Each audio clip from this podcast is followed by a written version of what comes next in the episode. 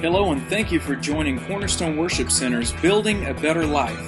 For more information about our church, service times, and resources, we invite you to check us out on the web at www.abetterlife4.us. We are studying, Pastor Eric and I, and presenting to you a series of studies called Kings and Priests from Revelation chapter 1 and if you want to turn there, it's our launching pad, and there, are going to be a lot of scriptures come out today. Our primary scripture is going to wind up, we're going to, uh, going to take us to uh, Genesis chapter 14. But I, I want to want to just share with you this primary verse, this, this initial verse, uh, this kickoff verse, I'll, I'll call it, because I already called the other one primary. Uh, it's our kickoff verse from Revelation chapter 1 and verse 5. All right, Revelation 1 Revelation 1 5 and 6 is actually what we want to read. And from Jesus Christ, who is the faithful witness and the first begotten of the dead, hallelujah.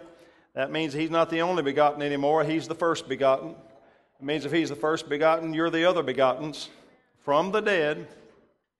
And the prince of the kings of the earth. He is the prince of the kings of the earth. Unto him that loved us and washed us from our sins in his own blood.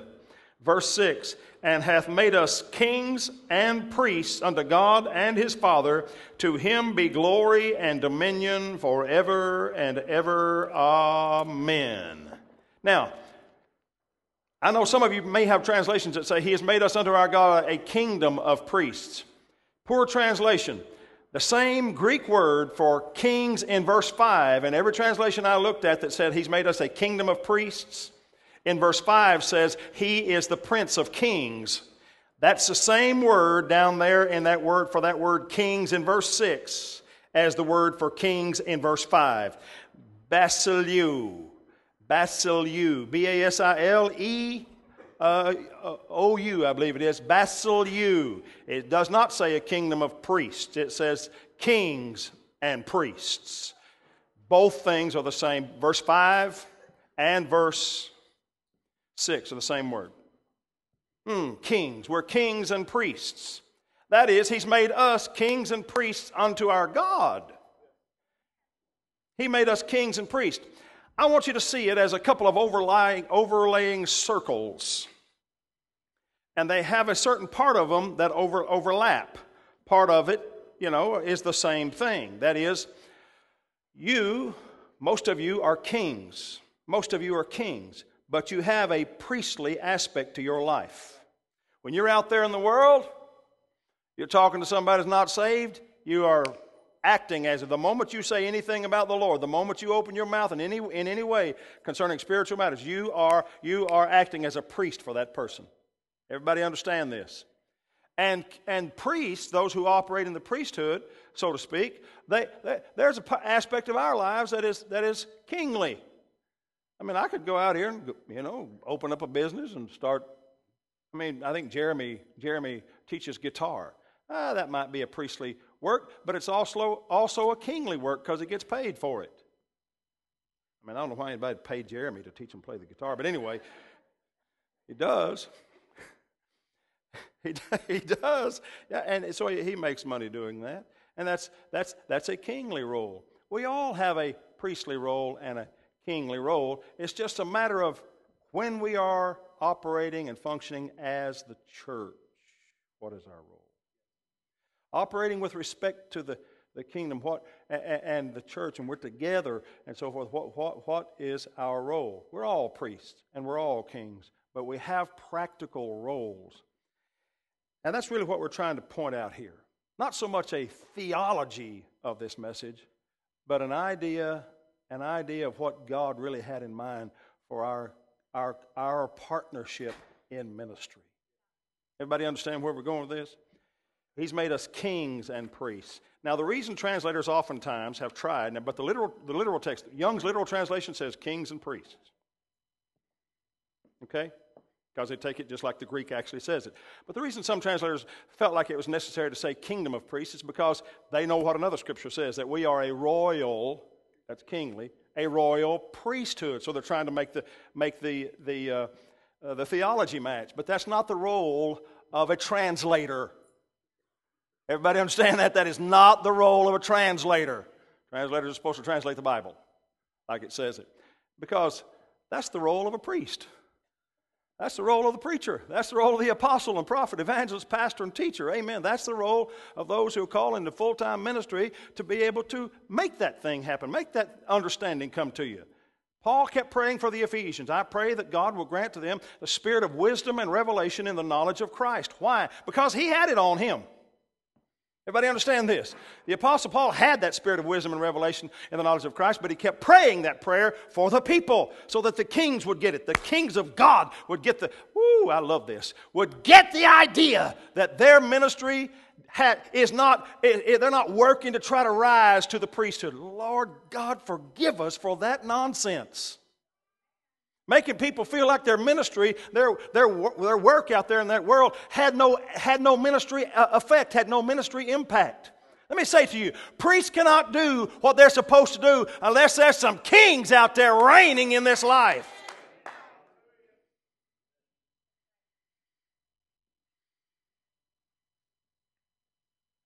But we are talking about patterns. We're using this as a pattern for how, how our church is supposed to function. Acts chapter 7 talks about patterns. You don't have to turn to any of these. I'm just going to give them to you. Acts chapter 7, when, when Stephen was preaching, he talked about Moses and the church in the wilderness. Was there a church out there in the wilderness? No. It was a congregation of Israel. I mean, it was God's people. It was the nation of Israel out there in the wilderness. But here, but there in Acts chapter 7, it's the, he, I looked it up. I mean, he used the word ecclesia. He called that thing a church. Well, that wasn't a church, but it is a pattern of how the church is supposed to operate with a leader Everybody understand me? But how many of you know that Moses had a priest? As great as he was, he still had Aaron. Everybody follow me. Acts chapter, I mean, make, make that um, 1 Corinthians chapter 9, it talks about ministers as oxen. Oh, preachers are oxen. Big dumb ox. If you say that to me, I'm going to be blessed. Because it says, Thou shalt not muzzle the ox that treads out the corn. Praise God. Take the, take the, the muzzle off of him. How much does an unmuzzled ox eat? Hebrews chapter 9. Hebrews chapter 9 says that the tabernacle is really just a pattern for what's really in heaven. The tabernacle was a pattern, it was, a, it was just a, a show of what was really in heaven. The Bible's full of all kinds of patterns. The reason why we have multiple congregations and we pray for our multiple congregations and I preach in these other congregations is because it's a biblical pattern. With the Apostle Paul, he established multiple congregations with relationship with those that he had set in place over each of those other congregations. It's a pattern. You see, you take the Bible pattern. And uh, Hebrews chapter 4 talks about Joshua giving them rest in the land, but God was talking about Jesus giving them rest in the spirit. Everybody follow this. So, what we're talking about when we, we're talking about kings and priests, we're really just talking about a pattern. I want you to see how God is using you as He used the men and women of the Bible, even when you're out there working in your job, doing what you do. Genesis chapter 14, let's turn there, please. And I want to read a number of verses to help us get some understanding from this, from our father of faith. Abraham. Who's your father of faith? Abraham's your father of faith. Amen. Abraham is your father of faith. His faith took him to heaven just like your faith is going to take you to heaven. Now, it didn't take him directly to heaven, you understand. It took him to a place they later named Abraham's bosom. It, take, it took him to a place where he escaped the fire because he'd been made righteous. He was deemed righteous by his faith, but he had not yet been born again because Jesus had not yet died. But when Jesus went into the lower parts, glory to God, there was Abraham standing there with his promissory note of faith, has stood there believing God. Amen. Believing God that his, that his righteousness had been, had been imputed to him because he believed the promises of God. Now let's read Genesis chapter 14, verse 1. And it came to pass in the days of Ab, uh, uh, Amraphel, king of Shinar, Arioch, king of Ellasar, Chedorlaomer, king of Elam, and Tidal, king of nations. That these made war with Bera, king of Sodom, and with Birsha, king of Gomorrah, uh, Shinab, king of Admah, and uh, Shemember, Shemeber, whew, king of Zeboim, and the king of Bela, which is Zoar. All these were joined together in the vale or the valley of Siddim, which is the salt sea. That's you know it as the Dead Sea. Twelve years they served Chedorlaomer, and in the thirteenth year they rebelled. And in the fourth, fourteenth year came Chedorlaomer and the kings that were with him, and smote the Rephaims and the Ashteroth, uh, Karnaim, and the Zuzims in Ham, and the Emims of Shaveh Kiriathaim. Praise God. Whoa, doesn't that just make you tingle? and the Horites in their Mount Seir unto El Paran, which is by the wilderness. And they returned and came to uh, En Mishpat, which is Kadesh. Why didn't you say Kadesh? I mean, that would have been a lot easier than En Mishpat. And smote all the country of the Amalekites and the Amorites that dwell in Hazazon Tamar and there went out uh, uh, on the uh, out the king of Sodom and the king of Gomorrah and the king of Admah and the king of Zeboim and the king of Bela. Uh, the same is Zoar, and they joined battle with them in the vale or the valley of Siddim. Now this has been going on for a long time. 12 years, 13 years. In the 14th, 13th year, they finally rebelled after 12 years of, of misery. And when they, they rebelled, you know, well, they, they had this, had, had another great big fight, you know. With Chedorlaomer, the king of Elam, and Tidal, king of nations, and Amraphel, king of Shinar, and Arioch, king of Ellasar, four kings with five. That's four against five. And, and the vale of Siddim was full of slime pits, and the kings of Sodom and Gomorrah fled and fell there. You know, you're not really doing all that well in battle if your strategic exit takes you right through the slime pits. You're not ever going to be a Napoleon, let's just face it. And they fell there, of course they did. And they that remained fled to the mountains. And they took all the goods of Sodom and Gomorrah and all their victuals. Now, Alexander Scourby pronounces that word victuals. He's a British. I mean, he ought to know how to say it and, and went their way. And they took Lot. Uh oh. Now, you know what? I was reading this story, and everything was just fine. I thought, this is all right. It's okay. okay, you guys are beating up on those Sodomites and the Gomorrites, and the, I don't like them anyway because I know what's going to happen in about four chapters with these guys. Jerks. Sorry, no account, good for nothings. Just go get them, get them, get them, get them. And all of a sudden, you come across, across that phrase, and it took Lot. Uh oh. They, they probably shouldn't have done that. probably should. You know who Lot is, right? He's the nephew to the big man himself. He's the nephew to Abram. And when they took Lot, they dragged Abram into this fight. I just want to let you know something. You don't want in a fight with Abram.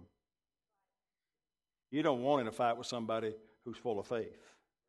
And you don't want in a fight with somebody who's the father of faith. You don't want in a fight with this guy. They took Lot, Abram's brother's son, who dwelt in Sodom, and his goods, and departed. Look at verse 13. And there came one that had escaped and told Abram the Hebrew, for he dwelt in the plain of Mamre the Amorite, and brother of Eshcol, the brother of Aner, and these were confederate with Abram. Ah, now, that word confederate is almost always translated in covenant. These people were in covenant with Abram. Abram. Now, who was Abram?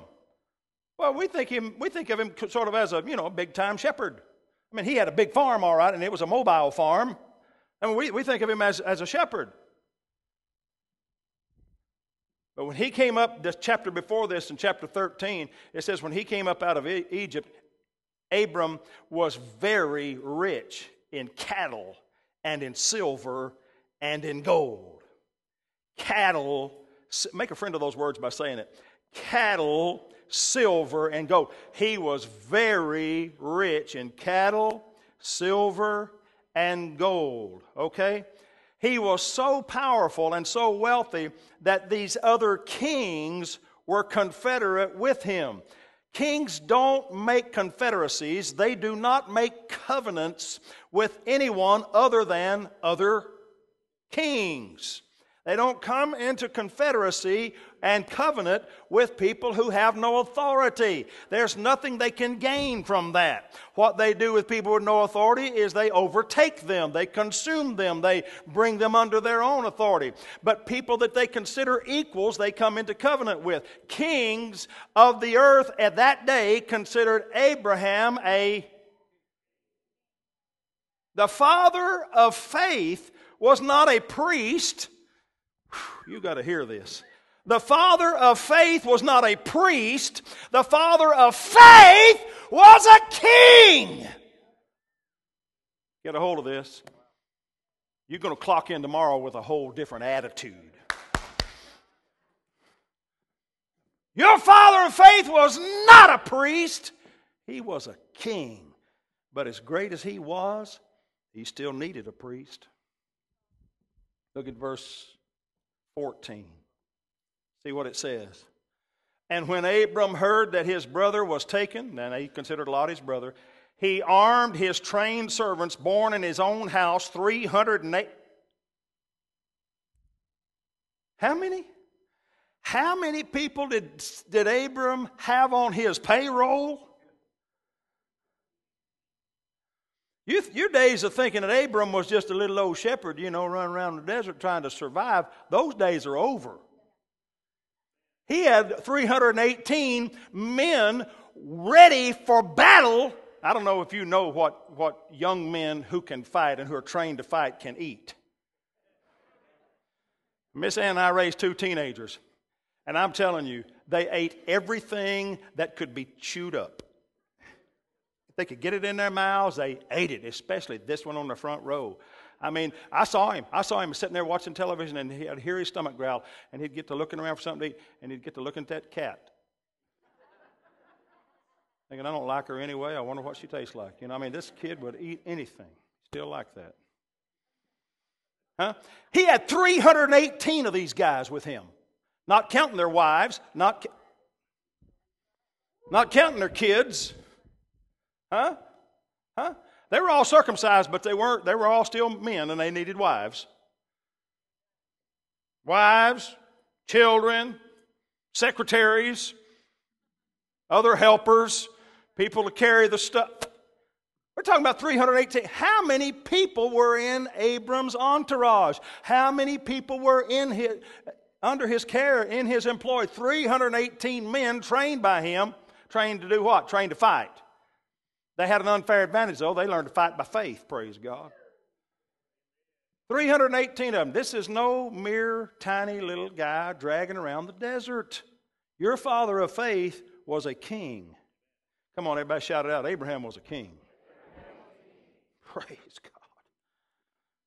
But even Abraham needed a priest for his partnership. Well, it's not uncommon in the Bible. David had Zadok and Nathan. Moses had Aaron. Nehemiah had Ezra. All the great men of the Bible. It, it crops up over and over and over throughout the scriptures that these great men, great as they were, they had a connection with a priest. Their connection with a priest caused, caused them to be able to do greater things than what they could do in the natural. Caused them to do greater things than what they could do in the natural. The very first mention of, of Melchizedek's name is right here in verse 18. Let's look down to verse 18. Well, let's, I tell you what, let's look at verse 16. After he had whipped them all, verse 16, and he brought back all the goods, and also brought again his brother Lot and his goods, and the women also, and the people. Now, I want you to notice something about Lot, I mean, about Abram. Abram brings all these people back. This one guy, with his 318 fighting men, did what five kings could not do. This one guy did what five kings could not do. This one king did what five kings could not do.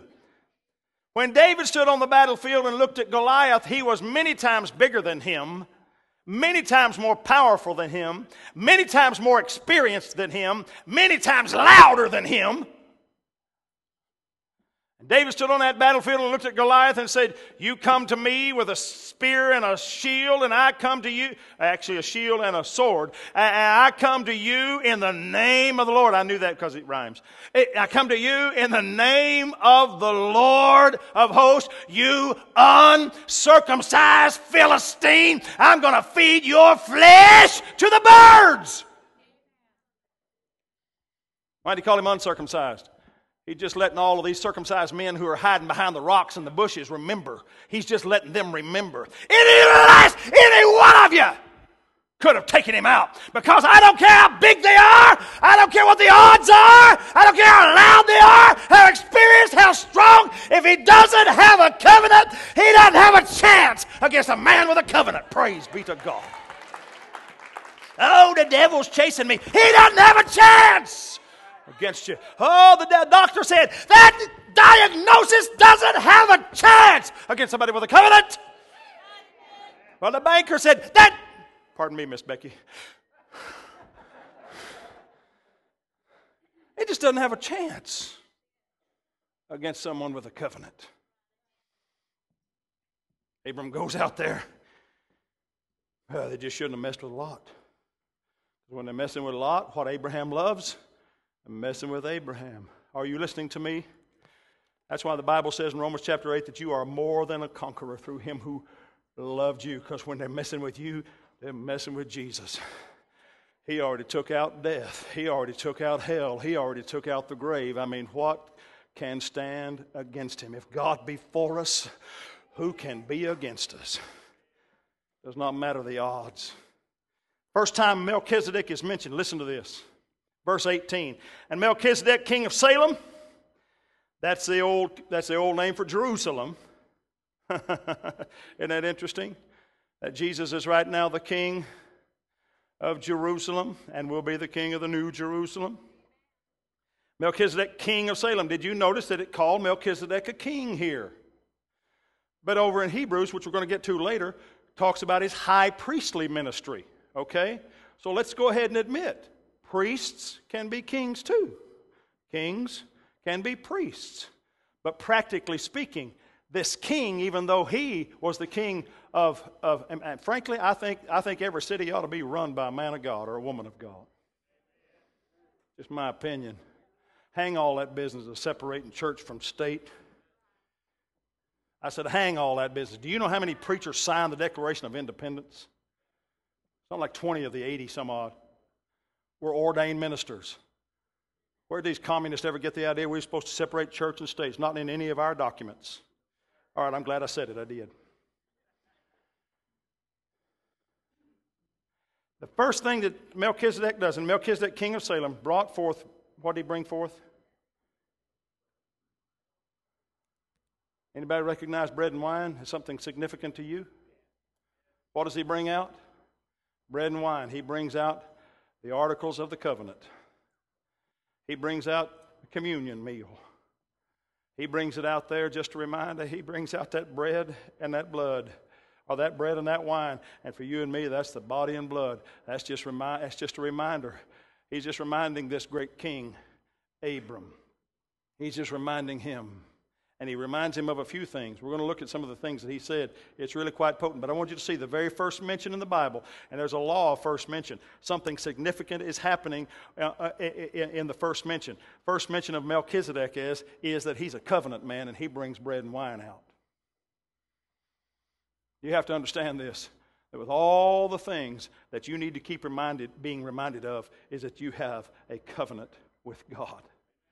You have a covenant with God today. If you don't get anything else out of what you, what you came here to church to get today, you need to hear me say, you as a believer in the Lord Jesus Christ, the day you came into contact with Him, believed on His name, you came into covenant with God. You may think you're married to the person sitting next to you, but that covenant isn't even a squeak, isn't even a hairbreadth compared to the depth and the power of the covenant you have with God. How many of you are married to somebody and you love them a lot? Let me see your hand. Yeah, that is hatred compared to the love that God has for you.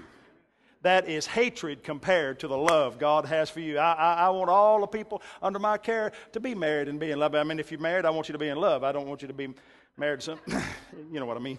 I, I, want you to, if you're married, I want you to be in love. You don't have to run out and get married. But if, if you're married, I want you to be in love. But, but listen, that no, and no matter how good that is, it's still hatred in comparison to the covenant that God has with you and the love that He has for you. Woo. You are in covenant with God. He meant it all along. He meant it all along. Had this man of faith partaking of this flesh and blood of Christ, even right there the bread and the wine.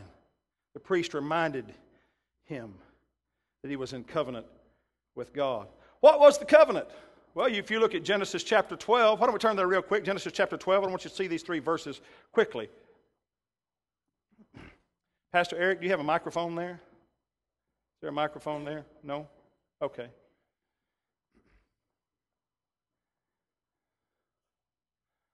Genesis chapter 12, verses 1 through 3. I can read it. You got a microphone for him? Let him read it there. Genesis 12, 1 through 3. Read it, Pastor Eric. Now the Lord had said to Abram, Get out of your country, from your family, and from your father's house to a land that I will show you. I will make you a great nation. I will bless you and make your name great and you shall be a blessing. I will bless those who bless you, and I will curse him who curses you, and in you all the families of the earth shall be blessed. So, what's this covenant? I mean, it has lots of tentacles as the time goes by. But the essence of the covenant is this God says, I will bless you. I will bless you. I will bless you. That's the covenant. God saying, I will bless you. I will bless you. I, am so weary with those who try to who try to slam somehow the preaching of blessing. They say, "Oh, uh, so this is not a bless me club. This church is a bless me club." It's sure not going to be a curse you club. Amen. I'm a part of a bless me club. I'm not a part of a begging to be blessed club. This covenant says, I will bless you. Abraham doesn't have to beg God to bless him. God's already said, I'm going to bless you. My blessing is upon you. I'll bless everybody that blesses you. Everybody who joins with me, partners with me, God says, in blessing you, I will bless them. This is how you, Abram, are going to be a blessing to the nations. You're going to bless the whole world. Is because I'm going to draw them to you to bless. I'm going to draw them to you to bless you. And when they bless you, the blessing that I have on you is going to spill out over onto them. Everybody understand this? It's really, really, really powerful stuff. Look at verse 19. Back to Genesis chapter 14 and verse 19. Sorry to move you around so much, but and he blessed him. This is Melchizedek blessing Abram and said, Blessed be, the, be Abram of the Most High God, possessor of heaven and earth. Melchizedek comes out at a monumental time in Abram's life to remind him of a few things. Notice what else he says Blessed be Abram of the Most High God, possessor of heaven and earth and blessed be the most high God, which hath delivered thine enemies into thy hand, and gave, and he gave him tithes of all. Now there's three things that Melchizedek actually reminded Abram of. And week in and week out, you come here to church. And to hear Pastor Eric and me remind you of these things. It's a reminder. You have to be reminded First of all, that you are of God. Now, I want you to know something. Not long after this, when Abram does his part of the covenant in circumcision and gets his name changed and does, you know, and, and believes God for his righteousness in chapter 15, when these things begin to happen, they don't call Abraham of God anymore. He's not called the Abraham of God like he is here. After that, the reference turns around. In talking about God, he's called the God of Abraham. When Abraham comes into covenant, now God wants to be identified by Abraham.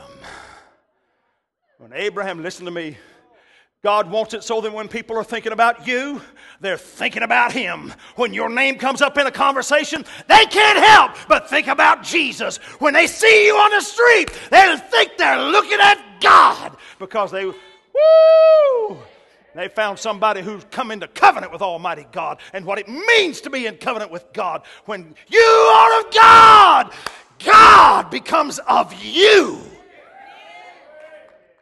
Wow, wow, wow, wow, wow. He was even born of Abraham's seed. You are of God. Tell two people, you are of God. Now look, now look at them and say, and don't forget it. All right. Second thing is, he says to him, is that God owns everything, possessor of heaven and earth.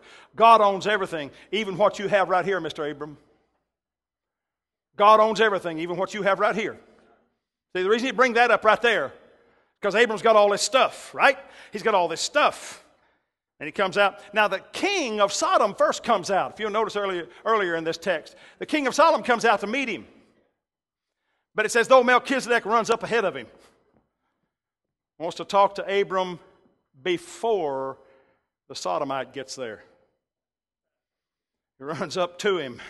He says, Hey, hey, hey, hey, I've got some things to tell you. Did you notice that he didn't bring any starving orphans with him to try to bump the offering? Anybody notice that? He, he didn't have any pictures of the kids he'd seen on the mission field. Don't you feel bad about these little children? Would you give to help our cause? He didn't bring the light bill from the church. So, oh man, we, we really need you to help us here. No, he didn't have to do any of that. Didn't, didn't take him by the arm, twist his arm, say, if you don't give, God's going to kill you. Next time you'll lose that battle. No, he didn't say any of that. Didn't do any of that. Didn't do any of that manipulation. He just said, You are of God. And then he said, God owns everything you have, He owns the whole world. And then he said, This victory and you being able to triumph over your enemies. Hey, he did what five kings couldn't do. He did what five kings couldn't do. And the man of God, the priest, ran out and said, God gave you that victory. God gave you that victory. God gave you that victory. How many of you have had victories before? Let me see your right hand. Now, with your other hand, let's say, God gave me that victory. God gave me that victory. Every victory you've ever had, God gave it to you. Every time you've ever ruled over your enemies, God gave you that victory. Praise God. Amen. Amen. And the man of God was there to remind him. The priest ran out to remind him. I am not the least bit concerned about what we think about Melchizedek at this point. Melchizedek was not trying to get an offering from him. He wasn't trying to get an offering from him. It doesn't matter what you think about it. He was not trying to get an offering from him. He didn't need the offering. but he was speaking for God to a man who knew God. But it doesn't matter how great you are, how kingly you are, how wonderful you are, and how much God has blessed you. You never have the right to say, well, you know, it's because I, you know, got that college degree that makes me so good. It's because that I invested well, you know. I just have this, I just have this, you know, I'm sort of like the uh, oracle of, uh, uh, of Omaha. I'd be like, more like the messianic of McKinney. Whatever that means. Did I just make that word up? Anyway. No, no, no. It's not because how great you are, how smart you are. It's because, it's because God gives you victories. God gives you victories. Now, Abram could have said, wait a minute, buddy. Wait just a minute, Mel. Evidently, you got no idea who I am. You got you. I, I am Abram. You know, I came up out of Egypt, Egypt, Egypt of all places. Came up out of there rich. Cattle, silver, gold. You got no idea, man, how tough I am. Shoot. I could put seven or eight kings at once. No, he didn't. He didn't say that. He acknowledged that what Melchizedek had said was true. That he couldn't whip anybody. He couldn't whip anybody except that God gave him the victory. And did you notice? Did you notice Abram's response? But after he told him those three things, he tithed. He said, I want, I want one out of ten things here. I want to give to him. One out of every dollar here, I want to give him. You were shouting like two minutes ago. Now you're now you're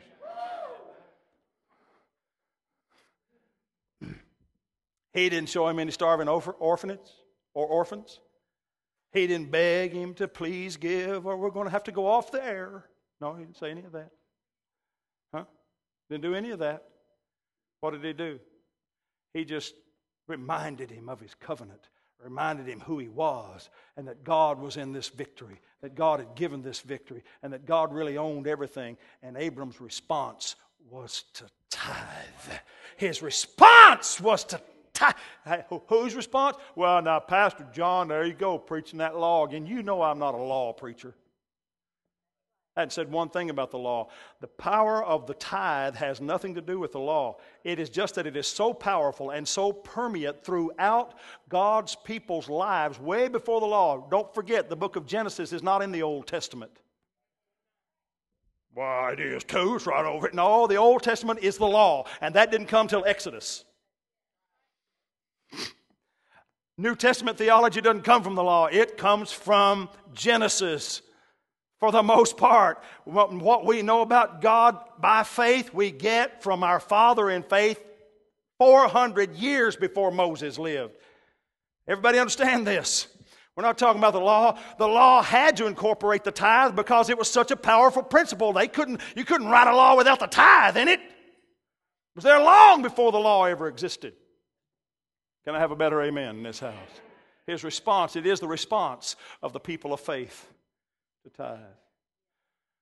Why? Well,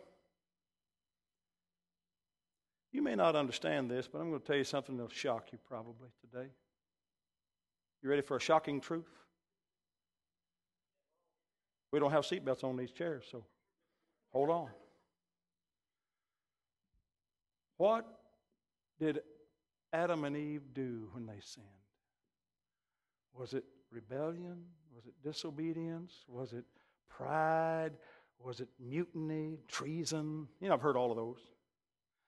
What they really did was stole a piece of fruit. stole a piece of fruit. If I had a fruit tree in my backyard and somebody stole a piece of fruit off of it, I don't think I would even yell at them. I just think, hope you enjoy it. Because you see on my list, that's a real small sin. How many of you think you're going to waste the breath screaming at the guy who pulls a peach off your tree? I mean, you might, but you might just say, oh, who cares? Let him go. Huh? And if he stops and said, hey, could I have a, yeah, sure, take, take two or three, take them home, some home to you. I mean, that's just probably how you're going to act. Right? If I know you guys. But God told him, don't eat anything of that tree. Why? Why was that tree so precious to God? It wasn't that the tree was precious to God.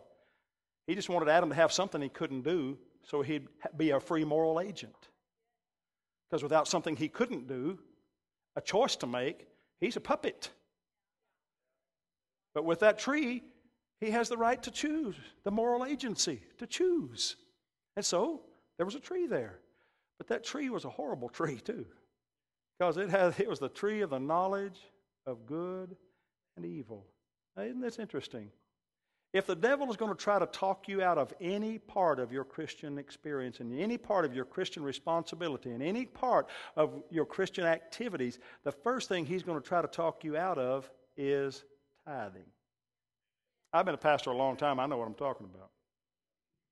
So, I mean, people will stay faithful in church and not tithe. I think I just need to stand here and let that soak in a minute. I mean, they, they'll witness to their friends and not tithe.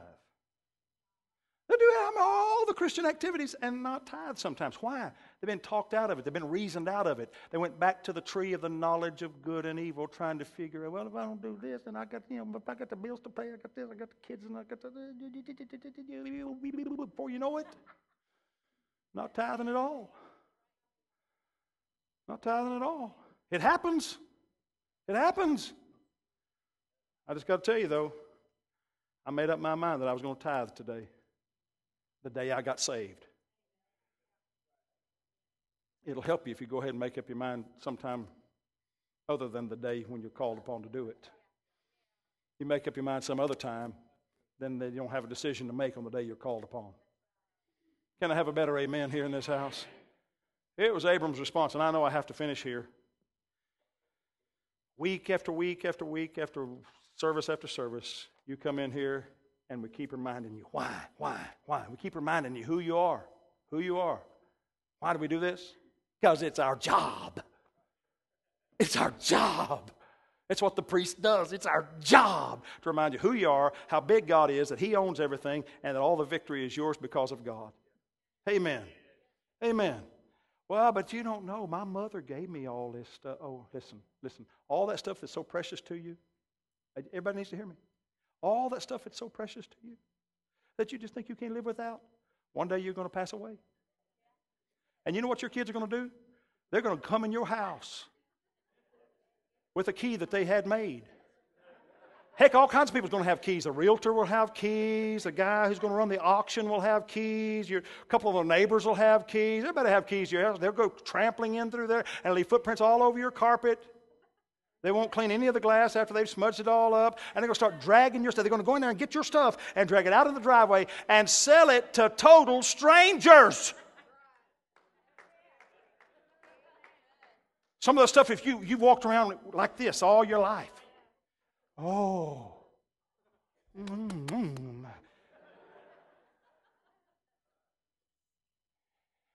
Isn't that beautiful? It's going to wind up in the front yard on a table with 25 cents on it.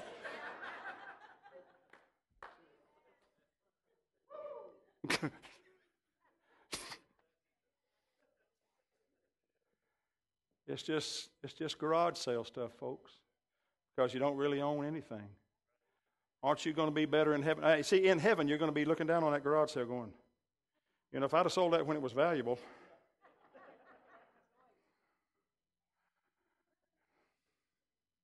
Hmm. Abraham had a great victory. He did what five kings could not do.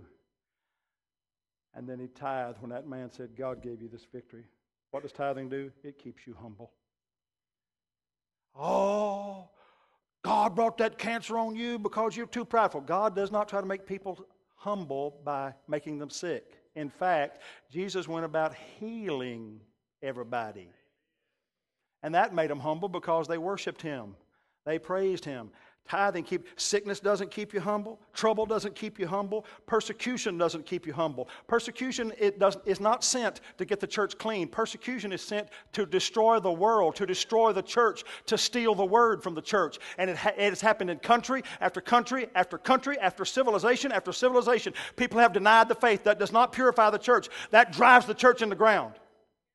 Now, I'm not saying, I'm not, say, I'm not saying that it, it always wins. Don't misunderstand me. It, that was its point to drive the church in the ground. The church has often prospered and flourished under persecution, but its intent was not to make it pure. Its intent was to stamp it out. You got to keep that straight. It might, it might make you strong, but that depends on you. Okay? But tithing will keep you humble. Tithing will drive away prejudice from your life. Tithing will drive away those things that makes you too proud to, you know, well, to show up at church on time. Those things that, that make us just be like we want to be. Eating from the tree of the knowledge of good and evil. That tree of the knowledge of good and evil belonged to God, and God's answer for it was for you to tithe, to say, I don't trust in my own reasoning. I know it doesn't make sense for me to cut this check, but I'm cutting the check. Acknowledging, and I'm not smart enough to figure it out. I'm just going to tithe and leave it to God. Can I have a good amen? I'm almost finished. I'm almost finished. Hebrews chapter 7 and verse 8. I'm going to finish with this. Hebrews 7 and verse 8. Just Hebrews 7 and verse 8.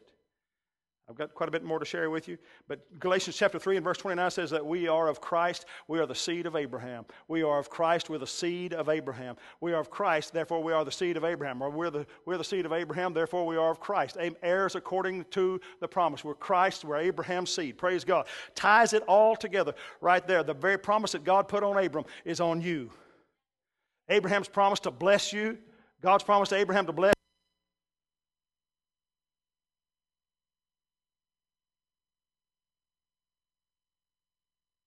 You are blessed because God blessed Abraham. And now look at Hebrews chapter 7 and verse 8. Hebrews 7 and verse 8. Have you found it?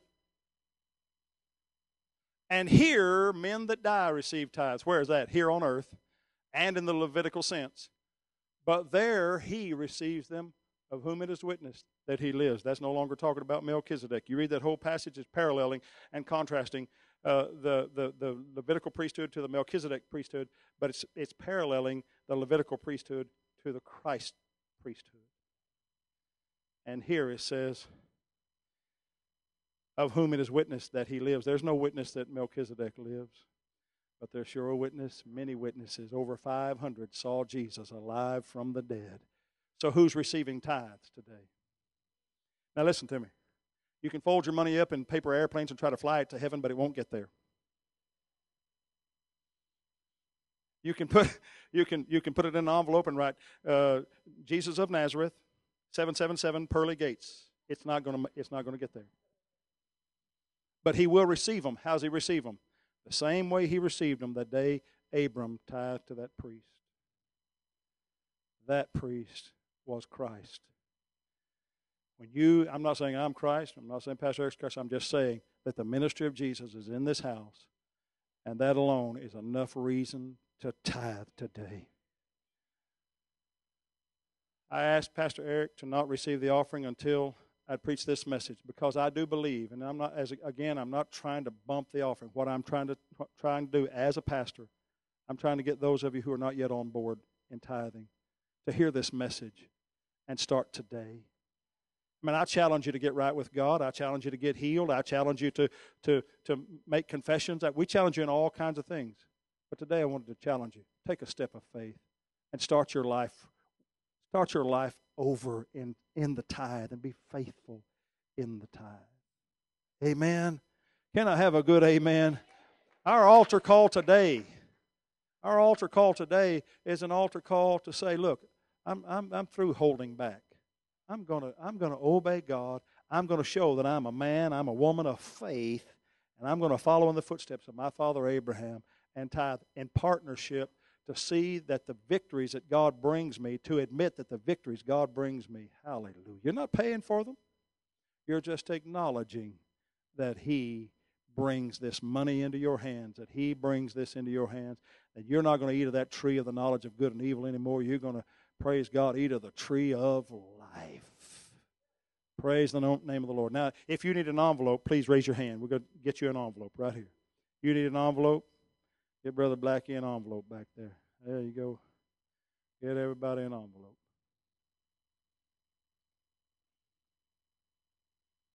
Praise the name of the Lord. Pastor Eric is coming. Receive this offering this morning.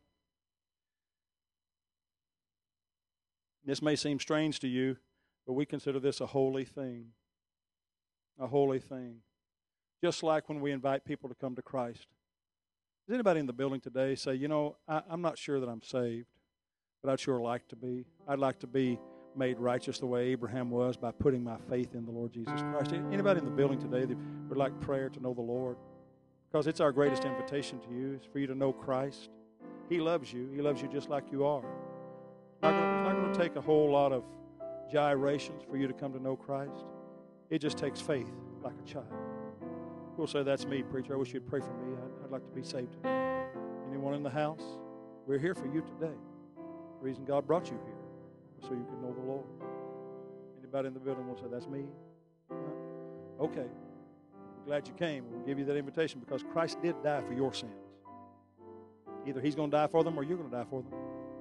Christ died for your sins. He was buried and he rose again the third day, according to the scriptures. That means as he rose from the dead, you can rise in newness of life and live above that junk that took you down. Praise God. Amen. All right, Pastor Eric. why don't we stand together? Praise the Lord. What a great word this morning, huh? Amen. And a great challenge. Even, even to us, uh, even, even to you who are a regular, regularly tithing. I know just in studying this myself, it, it helped me again. In one sense, it, it jerked my chain because I've heard law preaching on the tithe. And it's always good to hear Bible preaching on the tithe. This, this side of the cross that Abraham gave a, a tithe of all. The Levitical priesthood, under the law, took the tithe. And that's, that's the message of the law to take. But, not, but under this new covenant, this better covenant, established on better promises, the people of God freely give the tithe. Isn't that wonderful? Because it all belongs to, I said it all belongs to, amen, the possessor of heaven and earth, the possessor of your life. Father, we thank you in Jesus' name. God, I thank you. We receive this message today, Lord, in our hearts, in our lives. And I thank you right now, Lord, for those who are giving today, paying their giving their tithes, Lord. I also thank you, Lord, maybe those who are who are taking up this challenge today that have not made it an importance in their life, but Lord, today by faith they're stepping out. And I thank you for your blessing upon them. Lord, show yourself strong. You said, prove me in this, test me in this. See if I will not open for you the windows of heaven and pour out for you such a blessing, you will not have room enough to receive it. And I thank you for that blessing upon them.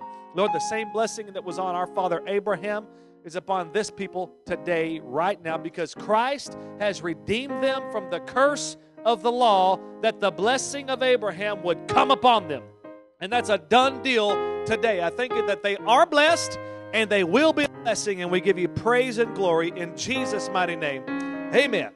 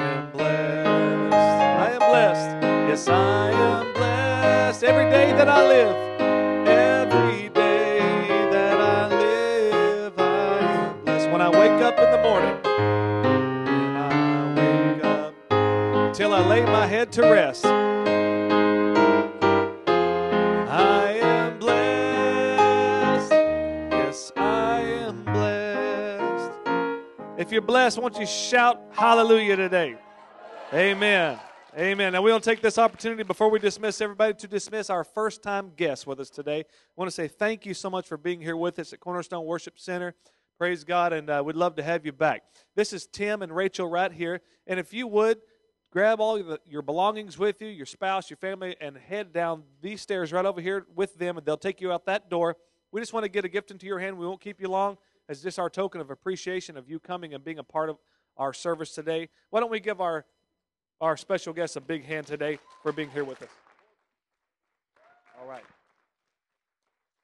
Amen. So glad you came. And also, we want to dis, uh, also want all of you who are on the board, all the board members, meet Pastor John right over in this area. Right after we, we dismiss, we got a quick board meeting we have to have concerning some real exciting news. Ladies and gentlemen, we have some incredibly I said incredibly exciting news about our new building project that we'll be letting you know about very soon, okay?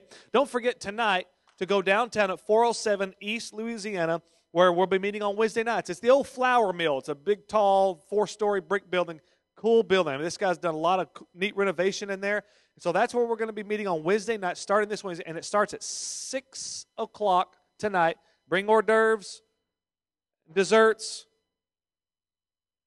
and a smile. And uh, anyway, from 6 to 7.30, praise God. Father, I thank you now that you bless your people and they're going out just like they've, they've been blessed coming in. Lord, I thank you now that Though their enemy comes at them one way, have to flee in seven. No evil shall befall them, and no plague shall come near their dwelling. For Father, you give your angels charge over them to keep them in all their ways. Thank you for the awesome, powerful blood of Jesus that cleanses them and covers their lives, Lord. I thank you, Lord, that you've made them to be the head, not the tail, above, not beneath, first, not last. Victors, no longer victims. Lord, I think they're blessed in the city, blessed in the field, blessed in their basket, blessed in the storehouse, and everything their hand touches prosperous. Thank you now that you cause the mountains and the hills to break forth into singing and the trees of the field to clap their hands as we go forth with joy. In Jesus' name, amen. Once again, thanks for joining Cornerstone Worship Center's Building a Better Life. For information about our church, service times, and additional resources, we invite you to check us out on the web at www.abetterlife4.us. God bless you.